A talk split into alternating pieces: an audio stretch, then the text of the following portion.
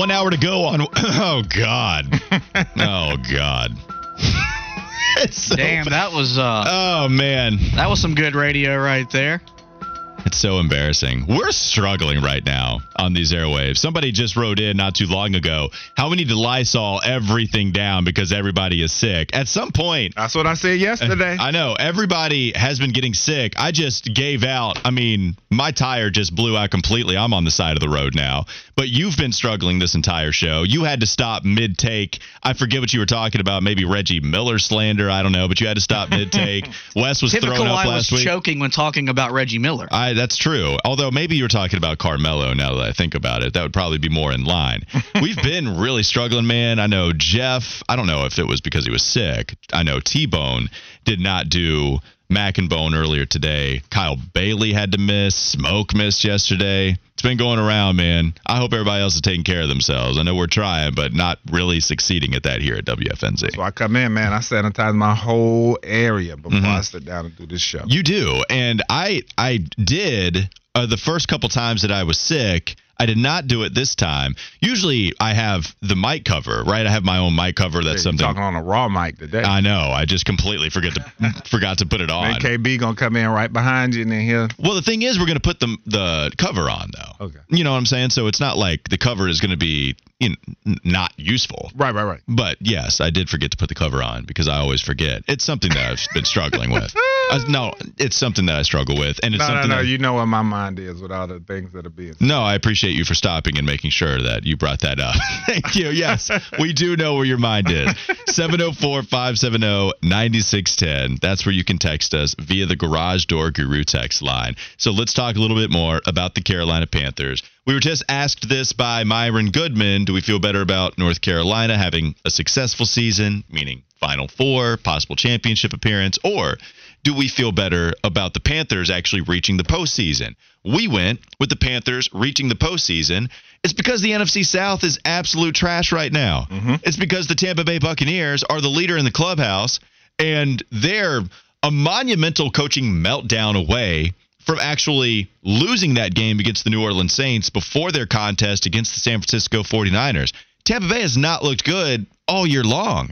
The one thing you could count on, kind of, was their defense, and they allowed Brock Purdy to put up 35 points before they themselves scored a touchdown. So the fact that that is the team that you have to pass, and it's a team that you already have knocked out earlier in the season, Carolina has a real shot at some playoff experience this year. Wes, what do you think a playoff appearance would mean for this fan base? I, I think it will mean more than it probably should. I think you will have a mixed. There you go. I think you'll have mixed reviews from a lot of the fan base because it's like, what is your goal getting to the playoffs? Because basically, it's just to say that we went to the playoffs because your record doesn't necessarily reflect that you're a playoff team just by the rules of engagement. And then just, okay, of course, maybe you could get in and get a win, but more than likely you will not. So then it's like then it takes you out of draft position. Then you have to kind of figure out what you're going to do with that. How you're you going to find a signal caller? Because as I said, next year I don't know that this team can come in and perform the way they have with expectations and with the roster as currently constructed. So as far as what would fans get out of a playoff experience, to be frank, nothing. Because all it would be to me would be a one and done performance just to say that you went to the playoffs and those fans that are out there like, oh, we should just win, win, win. But I just don't think for the future success of this franchise, a playoff appearance is going to do much, and I think it will hurt more than help. See, yeah, I disagree. I think it would mean Let's a lot. Go. And I think it would mean a lot because if you miss out on the playoffs again, mm-hmm. that'll be five straight years that you've had a season where you don't reach any kind of postseason action. You can make all of the jokes about Carolina football that you want to. It's not something that this fan base is really all that used to. You had the big drought from 97 to 2002. So you had six straight years where you did not reach the postseason. Then the next season, they actually reached the Super Bowl. So then two years after that, they make the playoffs again in 05 then 08. Then you had a four season drought, but then you go three straight times, four out of five years here at the beginning of the 2010s. And I don't want this drought to go any longer as a Carolina Panther fan myself. This also, I think, speaks to this championship or bust mentality to deem a successful season in sports. Where I understand you're putting context to this Carolina Panthers situation. If you get into the postseason, most likely you're going to lose a first round playoff game, and then you just hurt your quarterback chances. I get that. But a playoff a playoff game, I think means quite a bit to the players that are on this team right now. I think it would do quite a bit for this faith that your fan base is starting to lose. I mean, Wes, at the beginning of this year, you're talking about all faith lost in this team. Plenty of people were asking this team to just go ahead and tank. Not all of them, okay? Not 100% of the fan base, but plenty of the fan base was saying, let's just start looking at the draft. The Carolina Panthers and Steve Wilks have given some real hope to Carolina right now. There's a real shot that they could get to the postseason. And this also gives hope to the future, right? Like, if we think that they're a quarterback away, well, your defense has been playing lights out lately. Your offensive line, you could keep them going forward because it's not Taylor Moton's making a lot of money, but he's locked up. Icky's on a rookie scale contract. Everybody else on this line, it's not like you're paying a ton of money to keep them, and they're playing really well. DJ Moore is locked up. Like Jeremy Chinn, you can lock away. Derrick Brown on rookie scale, you'll have to pay him, but I expect them to. Good foundational pieces to have a playoff experience, to have a playoff game under their belt while they still go forward. I think the fans would recognize that, and I think that matters for this team. Well, yeah, it, it matters in those terms, and everything you said, those are valid points, uh, no doubt about that. It's just, you know, maybe because I'm an outsider looking in, but I know even with my own team, with the 49ers, if they're going to be bad, I want them to be real bad. Uh, you know, I don't want playoffs just to show up and get, especially depending on, we talk a lot about on this show about how does it look? Does it look like the playoff game that comes into town – do you get in there and it's a tough, hard fought game, last minute field goal where you're like, man, we were right there and it gives you that hope for next year? Or does a team with a better record come in here and smash you? And that's another way as well where I'm like, okay, well, what did you really get out of it? If you had, let's just say hypothetically, you had to play Dallas if Dallas comes in here and beats you by four touchdowns and the game is over with in the second quarter and you don't really have anything to get that excited about, I mean, did it really, really mean something? Like, and I guess that's that's the way I look at it as well. What do you think, Fitty? What do you think it would mean for the fan base if they got in? It, first off, it means the world for Steve Wilks and his candidacy for him to get the head coaching job. It means everything for these players who haven't tasted playoff football and for this fan base, look, the Panthers are a relatively young franchise. They're a franchise that hasn't won championships. But when there's consistent good football here, the fans show up and they protect the bank as good as any small market NFL team does. And so to get that energy back in the city, it would make our jobs so much more fun and easier because you got a playoff football team to come in and talk about. And so it would do everything. It would do wonders because you got to start somewhere. How many teams go from the bottom of the league to hosting the Lombardi Trophy? It doesn't happen very often.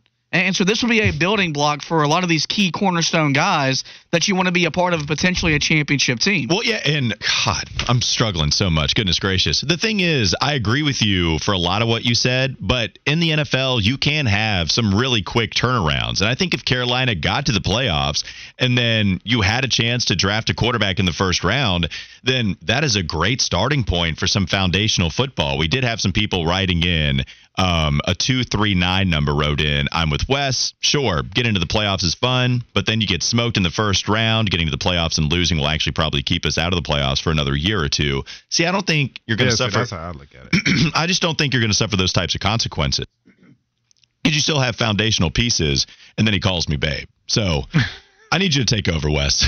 okay, let's go. We can do it. Um, no, but what he brings up is a good point. I think because as I said, I feel like you know there's great will in the locker room. I know goodwill is normally the term, but I say great will as far as just what Wilks is bringing, giving hope to the team, to the franchise. And you kind of have a hodgepodge, as we like to say, of players on the offensive end. Yes, you have a couple of cornerstones when you talk about a DJ Moore, a Ike Ekwonu, but as far as just that guy at quarterback, and also in your backfield, because as I as I said yesterday, just any absence with D'Onta Foreman, is going to be very detrimental to this team because it also begs another question is how valuable is he? Do we look at him as a true difference maker or do we look at him as an option of convenience as far as how he's been uh, important to this offense just by the skill set that he brings and not necessarily the player that he is, if that makes any sense. And or that's why I say if you have to go into next year and let's say in the first round you draft a I don't know, a linebacker or something like that. Okay, fine. Then you come into next year with Sam Darnold as your quarterback, D'Onta Foreman as your running back, DJ Moore is your top wide receiver. Yeah, you got a good offensive line, but how confident are you going to be going through a 17 game slate with that and knowing there's really no answer for you on the horizon at the quarterback position? But but here's the thing though. I, I mean, I think ultimately the overall arc of the conversation is to have as high of a draft pick as possible. Let's say Carolina doesn't get in the postseason. Mm-hmm. Carolina's picking like 10th. They're picking ninth right now. So you're not going to be able to get Bryce Young. You're not going to be able to get CJ Stroud. Let's just say they like Will Levis. I don't know if Will Levis really falls to number nine or 10. If they just go 500 the rest of the way, they're above teams like Las Vegas, Indianapolis, Arizona. Arizona is the well, first. you have better trade capital. You do have better trade capital, but if they actually get into the playoffs, then you're not talking about this monster different in, in difference in draft positioning. So if you're going to miss all of those top tier prospects, yes, you can trade up with a little less assets to go after a Bryce Young, even though I wouldn't expect Houston to trade the first overall pick. They desperately need a quarterback, so they're out of the running. If you're talking about Chicago, Seattle, Detroit, I mean, I still think Detroit's probably drafting a QB. That's a different conversation, but Detroit is certainly in the mix, right? Philadelphia, they wouldn't draft one. Arizona, Indianapolis, those are types of teams that you're probably looking to trade up for. Indianapolis, I imagine, would dra- uh, uh, draft a QB. I guess my my point is there's just not a big enough difference if you're going to go 500 the rest of the way out, stay in the similar position you are right now. You're picking number 10. Might as well go to a playoff, maybe win the first round. You know, it's a glass half full, half empty thing. You're viewing this, and understandably, as maybe they just get blown out and then okay, now you kind of hurt your draft positioning. What if they win though? Because the NFL playoffs are crazy. It's not like it's absolutely insane to see upsets happen in the NFL playoffs. Plus Carolina hosting a playoff game, that would be something that is also pretty beneficial for this fan base to go to Bank of America Stadium. And even if they lose, but it's a close game, still valuable playoff experience for this roster. And it's not like you're moving off all of these guys. So I do think the difference in draft positioning is not nearly worth it to just slack off a little bit and not make a postseason appearance. Yeah, I mean, it there definitely is different schools of thought because as as I said, you know, if you do, let's just say you stay at that tenth position, well, being able to offer the tenth pick in a couple of rounds and then future first rounders is is more attractive. But you know, as they like to say, there's more than one way to uh, I'll be PC here, have a cat. So, you know what I'm saying? It just depends on what you want to do. But you know, as I said, in my opinion, I think a playoff experience is just, in my opinion, just academic. Yeah, 803 number wrote in the text line. You always mention all these QBs, but you never mention Hooker. What's up with that? No, the reason I'm not mentioning him is because he's not going to be gone. Carolina is going to have that chance to take Hendon Hooker, and if that's the case, I love him, man.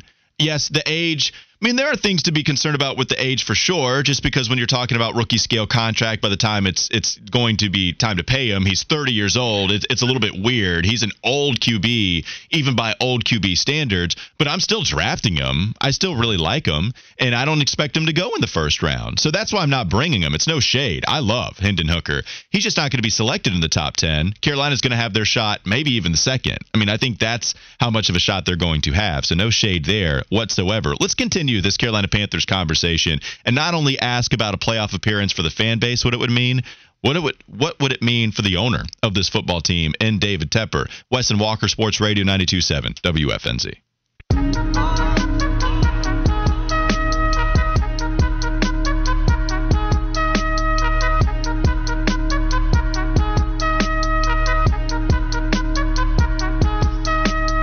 I'm gonna try to get through it. I might need to go to the bullpen and help you guys and have you guys help me out because problem that I'm dealing with over here. Really, it's going to have to be the Wes show because me and Fiddy are both going through it, trying to pause during some of the takes that we have. I couldn't get going at all in that last segment. Yeah, So man. I'm, going to try to get going. I'm about at 100%, man. I got to give 50 credit again. Coming with the heat today. Is that beat, that Benny the Butcher beat right there, is that not the most hip hop but newsy sounding beat? That sounds like it would be like a, a news. do you want do you want Fiddy to cut that up and have that be our breaking news soundbite, or do you like the news soundbite that we have right now? It doesn't matter to me. I just said that beat always when I had, a, I Mhm. said that sounds, it's hip hop, but it sounds so newsy. Kyler Murray tore his ACL. Da, da, da, da, da. I can see that happening. I think that's probably pretty good.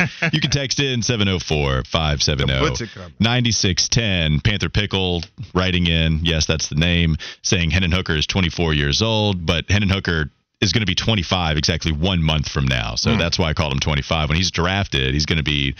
Well, 25. Tell So that that's well, just that's that's the thing. Like Yeah. he's going to be older. Now Will Levis is going to be 24 by the time he actually plays. I think he'll still be 23 when he's drafted, but he'll be Now, 24. are you talking about quarterback age as far as attrition, or are you talking about money, or what? Because to me, Well- they, they don't get touched, so they could play forever. Well, Kyler did last night. You know what I'm saying? Like that thing that matters. And now ACL, you're hoping that doesn't happen to anybody, but it also happened to Hendon Hooker. Yeah. Look, I, I'm a fan, right? After that Alabama game, when you do that to a big time opponent, when your pocket presence, the dude just is smart as hell. Mm-hmm. Watching him operate in the pocket.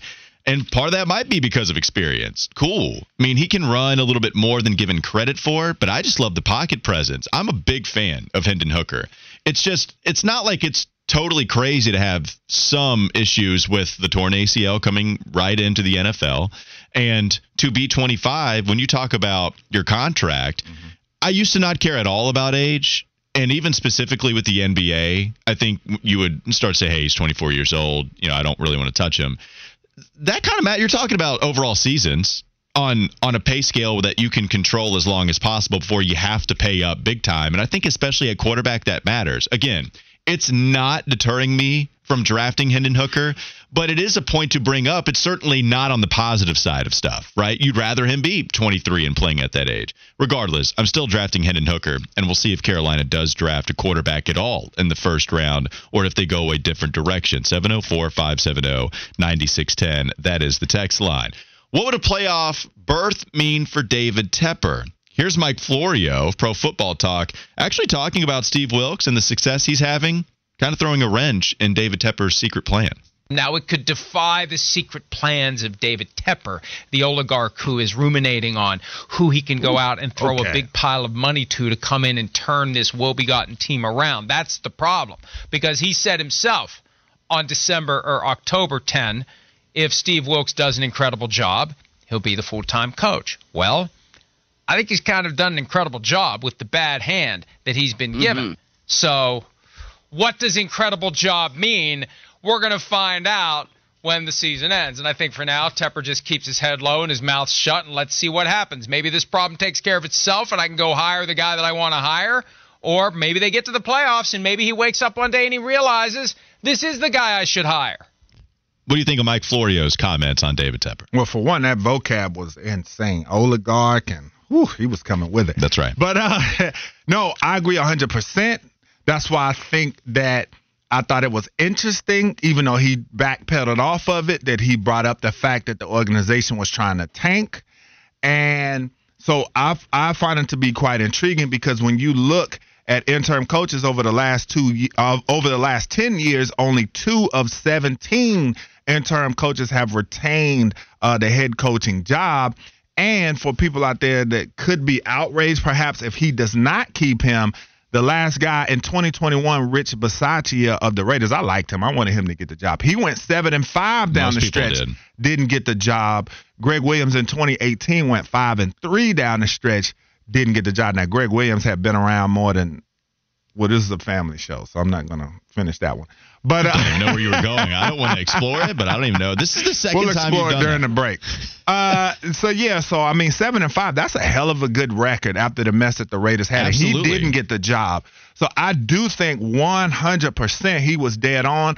I don't think. Uh, I think Tepper did not plan on Wilks coming in and doing the job that he has done thus far. Right. I think he wanted to go and grab and be with the rest of the league with the trends, grabbing an offensive minded whiz kid, so to speak, as likes to get thrown around a lot. He wanted to go get a quarterback that he wants finally, and he wanted this team uh, down the stretch to put themselves in a position to be able to get the quarterback of the future for this franchise. So I agree 100%. So what's interesting is you bring up some of the other interim coaches of the last 10 years. Mm-hmm. If you look at it, so there have been four interim head coaches in the last 10 years to have coached multiple games on an interim basis and go 500 or better.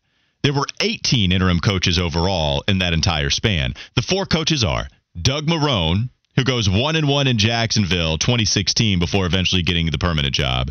You mentioned Gregg Williams going five and three, taking over for Hue Jackson in Cleveland. Joe Philbin went two and two in Green Bay. He took over for Mike McCarthy, and then you mentioned Rich Bisaccia, seven and five. After Jon Gruden gets fired for the emails, and he takes over and does a really good job. Only one of those coaches would get the job permanently, though, as we're talking about, and that was Doug Marrone. Mm-hmm. Mike Mularkey was the only other interim coach to get the permanent gig for Tennessee. That was in 2016. If you look at the amount of games played, or excuse, excuse me, coached for these interim guys, you're looking at 12, and it's kind of a four or five way tie. It kind of goes to show you week week five is the max, right? Like Yeah. these coaches that can hold on by a thread going into a year.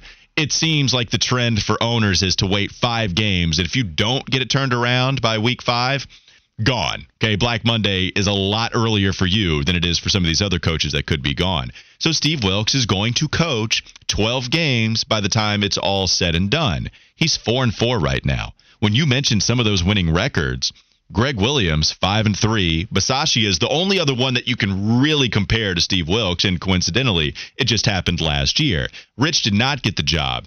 There was a, a pretty big uh, support I think there was a lot of support from the fan base for the Raiders too. I don't think, if I'm not mistaken, there was the homegrown type of feel. No doubt. You didn't have the entire fan base as rabid wanting Steve Wilks to get this job, maybe as much, even though I do think that he definitely had the support from the players as well. Man, if David Tepper fires Steve Wilks, your look is what got me. when Fitty is dying in the My background. struggling back there. Uh, we all are, man. I can't I can't really throw any shade. But when you talk about coaching 12 games, I mean Steve Wilks really could put up the same exact record that that Rich Bisaccia did, right? Like if you go 7 and 5, you know, you you win a couple more and you win a few more and only lose one, that's well within the realm of possibility. And then you actually get to the playoffs. Can you do it twice in a row? I mean, Tepper's ultimately going to do whatever he wants to, but it is not going to sit pretty with this fan base that is all in on Steve Wilks turning this dumpster fire around. And by the way, with the worst quarterback, I mean, Bisaccia had Derek Carr. Carolina has Sam Darnold, Baker Mayfield, PJ Walker. I would argue this job was a lot harder to turn around than what Bisaccia did with the Raiders because Gruden was not fired for being a poor coach. He was mm-hmm. fired because the emails were leaked. And so that's that's why they decided to move into a different direction, different context here. Wilks only took the job over because Tepper had had enough of Matt Rhule and still is able to go 500 or better and possibly make a playoff appearance, man, good luck trying to get rid of him. You are going to have a lot of angry fans at your doorstep. Well, to that I say fans schmans. Only because, I mean, it's football, man. At the end of the day, fans can get as mad as they want, but as soon as August rolls around and you can start smelling the grass and football starts again, all those fans will take their anger right to the ticket office and pay for their tickets to come see the Panthers. I think it will matter in the fact that If they win, well, right, but I'm saying as far as if they get upset that Wilks does not get the job, I think they will be angry to an extent. But at the end of the day, fans are still going to come out and want to see their football. Now, I will say as far as tangible, there'll be an underlying current in the fan base that the coach that gets hired, there will be, you know, they're already going to be looking at him with the side eye because they Yes. want Wilks. And I feel like as far as just the intangibles that we've talked about ad nauseum on this show, you would think that would be enough to put him over the top. He's still got some games left because I feel like the opinion on this team can change from week to week. Like if they go out and lose against Pittsburgh, what are we saying? This, that, and the third. So we'll see. Uh, but no, the fan base will not be happy about it. I've gotten texts from people saying, um, you know, if they get rid of Wilks, I, they, you know, I won't cheer for them again and stuff like that. While I don't believe it, but we'll see. It's going to have to be a hell of a hire if you don't go with Steve Wilks. Somebody mm-hmm. wrote in Sean Payton, and that's 980 number said if it's not Sean Payton, fans would be furious, right? And and there'd be some for not football reasons, but for hatred reasons of the rivalry that is the Panthers and the Saints. Yeah. But Sean Payton, if you wanted to make that argument, okay, I got you. Payton won a Super Bowl, hell of a record as an offensive mind, cool with it. But if you go after some offensive coordinator for one of these other teams, if you go after some defensive coordinator, a guy that is not proven like a Sean Payton, then they're already whoever that candidate is is going to come in with that much more pressure. No, I agree with that. Because because David Tepper is going to go away from somebody that did a pretty damn good job. Hell, honestly, Wes, I, I don't think it's going to happen, and I think this is probably a little hyperbolic, but you could argue if you wanted to, they lose out if they contend in lot, all those games. You could say, I didn't expect Steve Wilks to get four wins the rest of the 12 games that he was going to coach. And here's the underlying issue for me if they don't go Steve Wilks and it's not a Sean Payton type of name, it proves that there was nothing Wilks could do in order to get that permanent head coaching job. and that's going to be that. a huge indictment on David Tepper as a person and what he said when he said if he does an incredible job. I, am not here for your semantics argument about what incredible means. I'm not trying to get phil- philosophical with anybody, okay?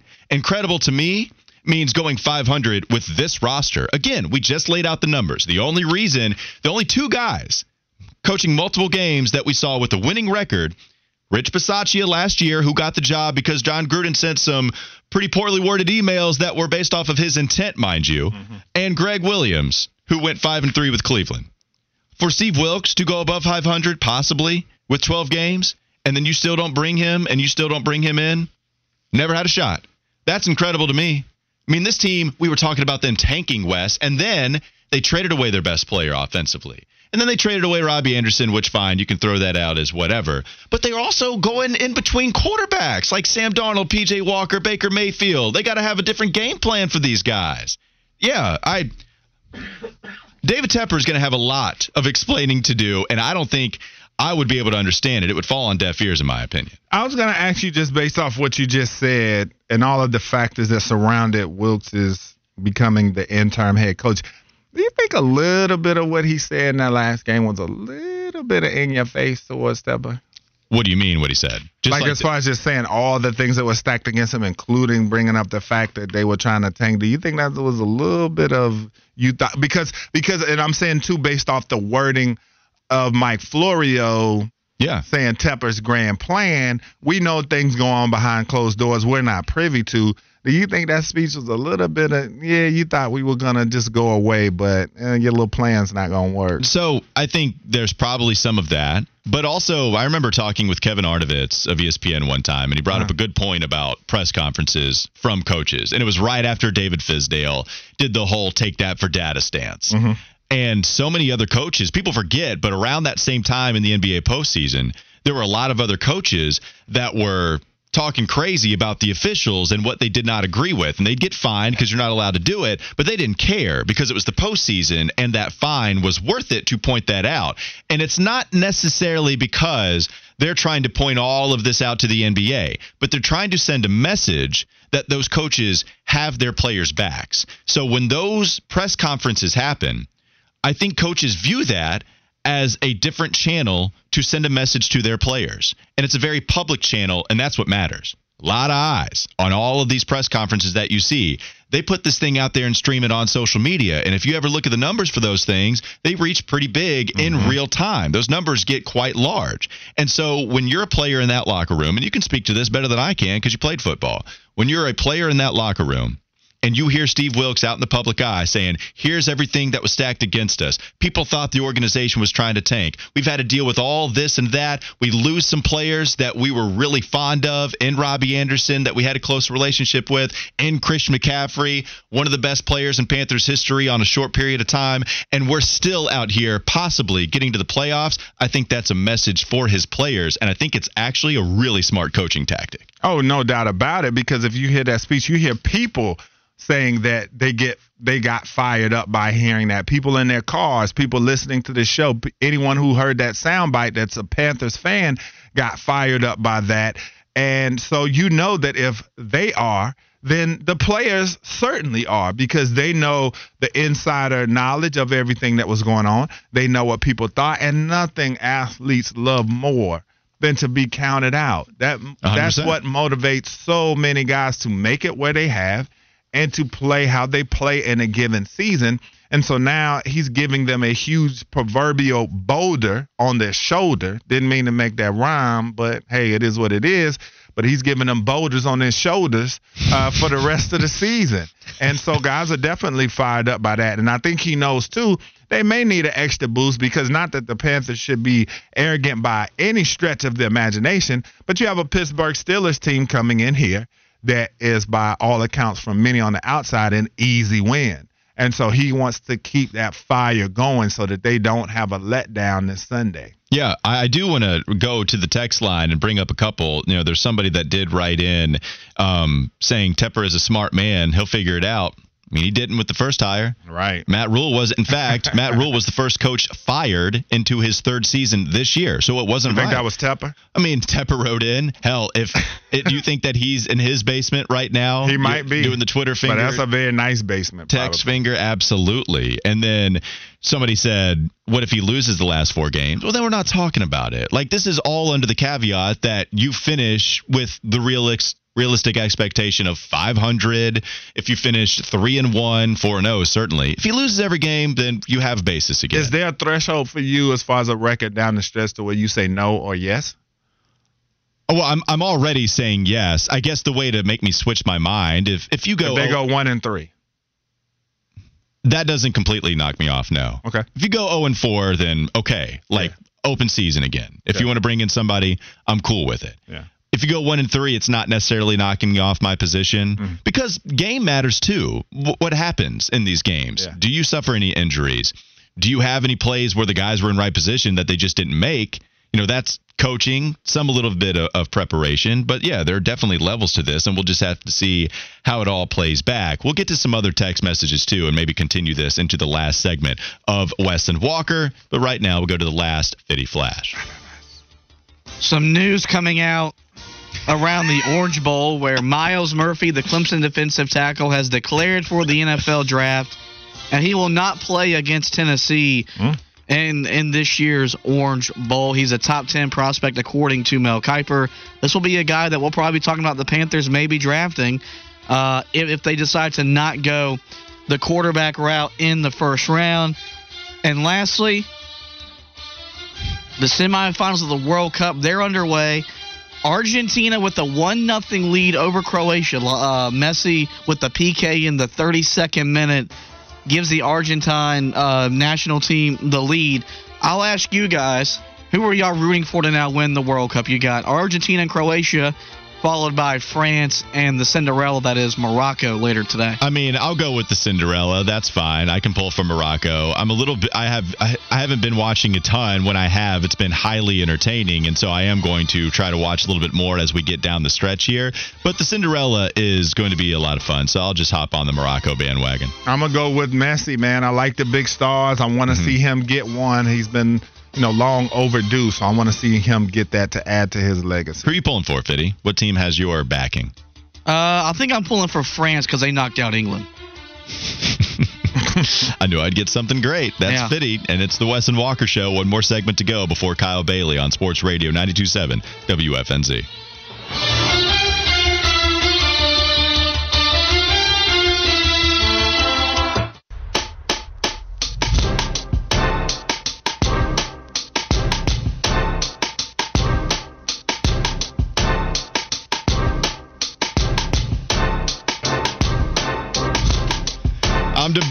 What to do. I'm pacing back and forth. Fitty has given me an unexpected amount of control I did not expect to come into this last segment with, and he's sweating a little bit. And no, it's not from the probable fever that he's running. It's because he's a little scared about what I might do with this power after calling me out for not giving my girlfriend a shout out for running the half marathon before he could. Just know if I decide to use this information for what I really want to, you had it coming, Fitty. What do you have to say for yourself? You know, I really hope you don't abuse the power that you Mm. have. The last person that abused that power was Willie P. And I, look, I'm not saying anything happened to Oh, him. you love that guy, though. but and I do love him. But Thinly he, veiled threats, my favorite. you know, he, he he took things a step too far. Mhm. And when decisions had to be made by the higher ups that I am included a part of, he, he wasn't included in the decision making process. Oh And so- wow! Are you going too far by doing that? I mean, very thing? probably. I'm going to get a phone call after work. Yeah.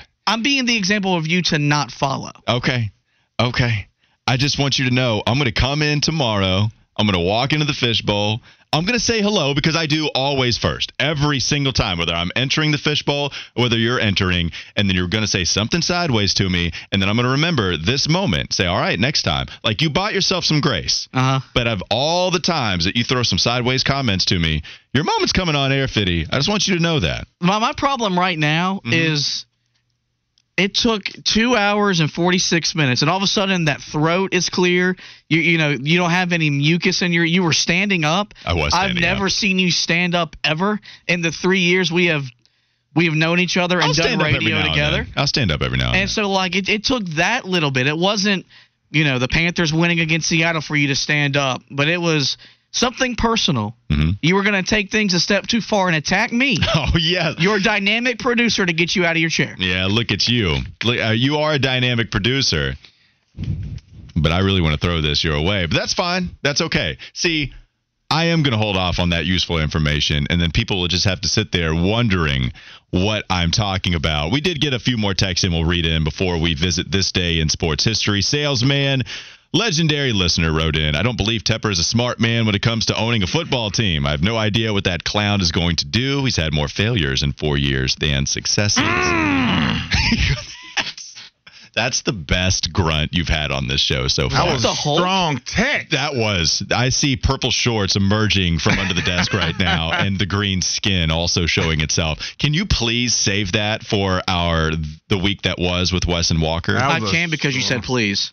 Thank you. I appreciate That that. was a strong tech. All right, let's visit What's on Tap. What's on Tap is brought to you by Twin Peaks. You can join our E Club to stay up to date on all things Twin Peaks and score free stuff. Visit twinpeaksrestaurant.com slash peaks dash club. North Carolina basketball, they're taking on the Citadel, 7 p.m. on ESPN. So you're going to have the weird shades of blue in contrast with one of an, uh, with one another that are they're not exactly the same because one is Carolina blue. Clearly, I, Yeah. I can see that coming from a mile away. But how close are they, in your opinion? Like, they're still pretty damn close. I don't think they're as close as Rhode Island's Carolina Blue. Okay. Because like whenever I see Rhode Island, sometimes I think in the back of my head that, that that's Carolina on the court till I watch Rhode Island, of course, play basketball. But yeah, no, it, it, it will be weird because Carolina will be in their traditional home whites, Argyle down the side. But the Citadel, I would imagine, would show up in Carolina blue uh, or, or in light blue road unis, Yeah. unless they have an alternate that they wear because it just makes too much sense. So it's Carolina, it's the Citadel, it's Rhode Island. Is there? I think there's only one other school that has the light blue, if I'm not mistaken. There's not many. I can't think of it at the top of my head. Maybe the listeners can think of that. Anyways, North Carolina, you expect them to win big tonight after their win against Georgia Tech. Wes, you go first. Oh, no doubt about it. I'm just looking at this slate of ACC games. I just wonder why some of these teams play. I know the smaller schools get a check out of it in a lot of cases, but I mean, Boston College playing Stonehill, give me a break. But anyway, they might struggle with them, though, the way they've been playing. But anyway, no, I expect Carolina to bounce back fully. This will be another game to help get them tuned up further in tune with hopefully a new identity for them. So, Mhm. yeah, I expect them to win big. Fitty, what do you expect, and what are you watching for tonight? The thing I'm watching for tonight is does Armando Bacot set the record for most career double doubles at Carolina? He's tied with Billy the Kangaroo Kid Cunningham right now with 61. This is the last final home non conference game and really the final tune up game before it is straight Power Five competition the rest of the way. And I know it's only December 13th. Carolina only has six quad one games left. So when you, when you start talking about resume and seeding, Mhm. they got to make up for a lot of ground they lost the first month of the year. I had a guy joining me on my podcast that told me the one seed's out of contention already after a four game losing streak. But if they want to get back up to that two, three, maybe four line, they got to start playing a better brand, more like Carolina basketball starting tonight. Well, and guess what? You got one right out of the gate after the Citadel because you're taking on 23rd ranked Ohio State That's in the, the next Ohio State. Contact. like this is the Citadel. does, it, does that not bother you That's the way that it bothers me that, that schools go by the? Um, Ohio State's the only one I that I know that yeah, says the that. Ohio State. There are a lot of people that try to make that catch on a lot more, Yeah. but I still only think of the Ohio State. I guess the Citadel. I don't really refer to them as Citadel too much. Yeah, it bothers you a lot. Yeah, no. First off, maybe they do it because they're they're a military academy, but like at least Ohio State has a historic athletic department that they can they can be boastful and be like, we are the Ohio State. What the hell has the Citadel ever done on the you know in athletics to go out there and say? say, uh, we we are the Citadel. Didn't they Gotcha. beat South Carolina maybe a few years ago? But that was when Suck Champ was there. Like I wouldn't even be proud about that. Suck champ. That sounds really bad. Let's go to a 704 number. Texting in Columbia, the other Ivy League That's school. right. Yeah, they're light blue as well. So thank you. the Bears, I think. I just know they're light blue. Thank you to the 704 number that wrote in the Garage Door Guru text line. Let's go to what happened on this day in sports history. Fitty, what you got for us? All right, guys. Only got two uh, articles for you today. Uh, on this day in 2010, Swag Daddy. the 76th Heisman Trophy Award was given out to Cam Newton of Auburn. Auburn would win the national championship. Carolina would draft him number one in the draft, and he would set the standard for quarterback play here in Charlotte.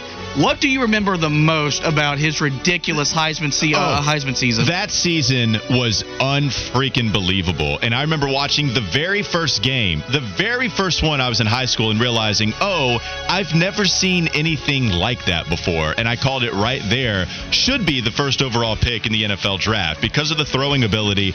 But also, they just don't make him 250, 260. And at the time, he was running 4 4, 4 5. I think it was, I don't know what his 40 time was, but clearly had wheels. At that size, yeah, I, I thought immediately, okay, this is unlike anything I've ever seen before. Still one of my favorite individual college seasons of all time.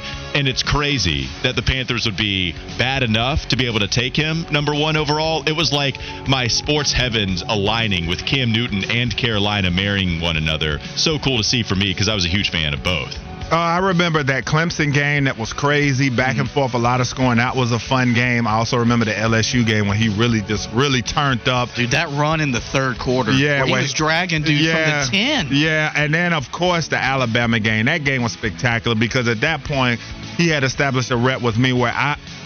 I, felt the whole game, no matter how down Auburn got, that they were going to come back and win that game, and they surely did do that. You remember his rise was kind of a slow grind because at first they had him low first round or not in the first round, but I knew Right. As the season ended that the momentum was going to build for him to be number one overall. All right, we don't have enough time, but yeah, I mean that rise, especially with Blaine Gabbert, Jake Locker, there was some debate, but I will say Marty Herney the whole time said, "Nah, we never considered those guys. It'd be AJ Green if they didn't select Cam Newton. That's who they were going to take, but it was always going to be Cam Newton. That'll do it for Wes and Walker. Keep it right here for the Kyle Bailey Show, Sports Radio 92.7 WFNZ.